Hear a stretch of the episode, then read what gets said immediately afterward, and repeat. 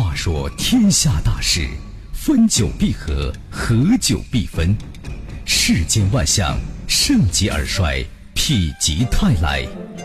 几多神秘传说化作千古绝唱，多少传奇往事尽付坊间笑谈。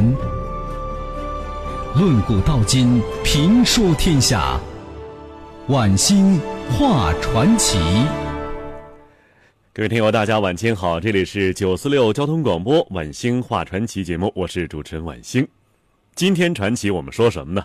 说几段啊战场秘闻，比如说二战最草包的部队，被鳄鱼吃掉的日本士兵，特别战俘铁血将军蔡廷锴等等等等，各种精彩情节尽在今天的战场秘闻，一起来听。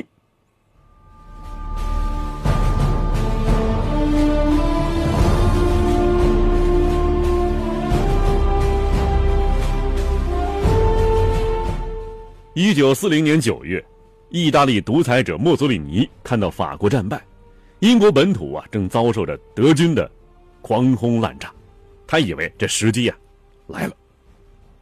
墨索里尼决定出兵北非，企图夺取苏伊士运河，占领英国在北非的殖民地，将地中海变成意大利的内海，再次重现罗马帝国时候的辉煌。于是啊。二十万驻利比亚义军向埃及发动进攻，战火在北非上空燃起。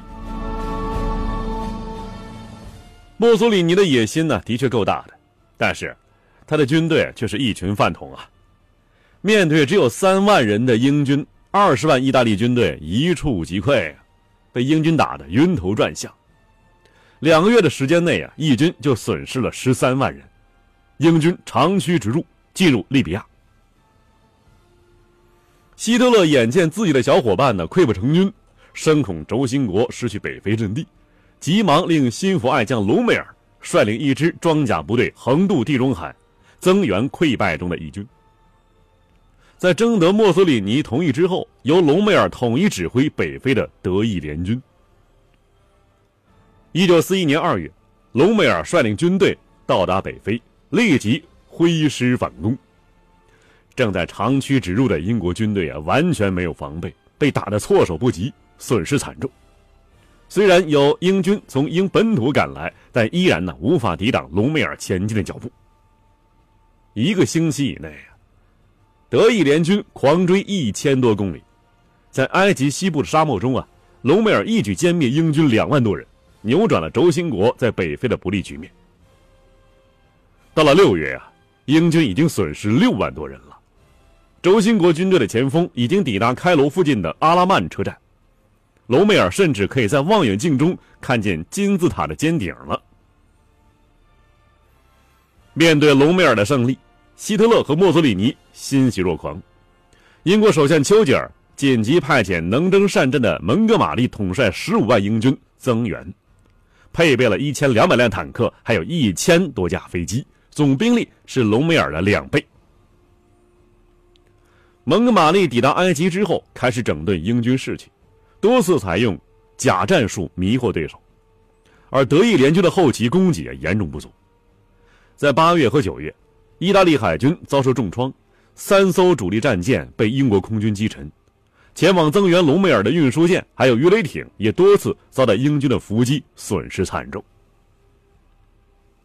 十月二十三日。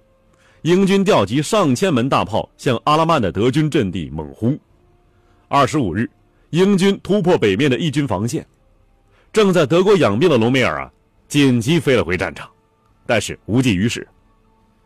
战至十一月四日，德军的阵地越来越小，坦克只剩下二十几辆。隆美尔见势不妙，于是下令西撤，企图啊选择有利地形建立新的防线。而蒙哥马利一路穷追猛打。不给对手留任何机会，德军一路后撤，最后一直就退到了利比亚和突尼斯边境。在阿拉曼遭受失败的德军还没有缓过神儿来。十一月八日，美英联军在阿尔及利亚北部登陆，和蒙哥马利军队一起对隆美尔形成包围之势。一九四二年十二月二十六日，在阿拉曼会战中失利的隆美尔率非洲装甲集团军七点八万人，还有一百三十辆坦克撤退到利比亚与突尼斯南部交界的马雷特防线，靠近了阿尼姆部队。希特勒命令隆美尔在巩固了新阵地之后，马上回国治病。他的装甲兵团呢，也将更名为意大利第一集团军，由意大利的梅塞元帅任司令。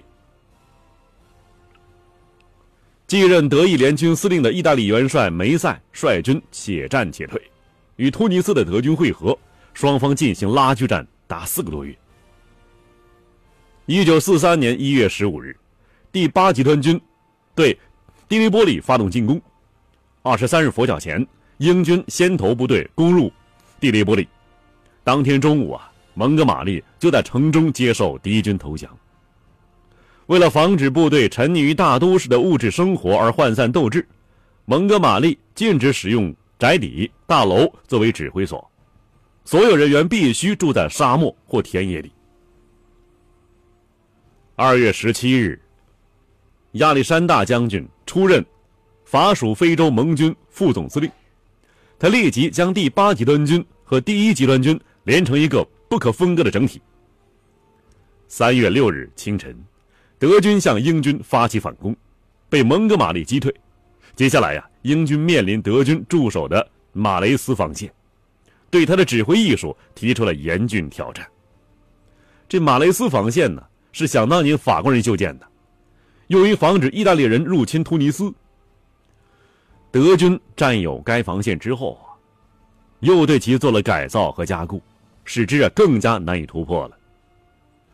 针对马雷斯防线坚固的正面防御，蒙哥马利制定了相应的进攻计划。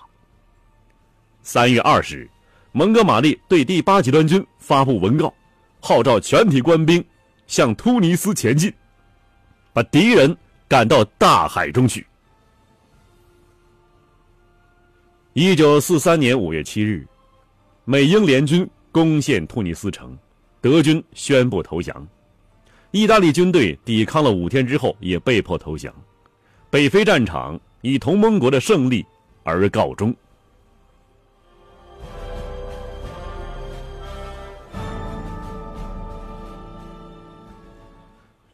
北非战役啊，是一场典型的沙漠拉锯战，德军。在阿拉曼的失败，很大程度上又归因于意大利人的无能。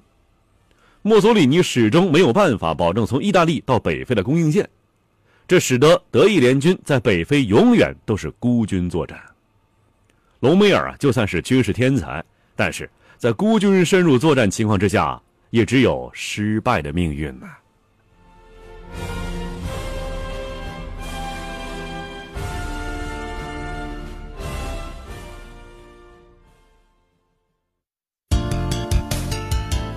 晚星画传奇，说的其实是当下的事儿。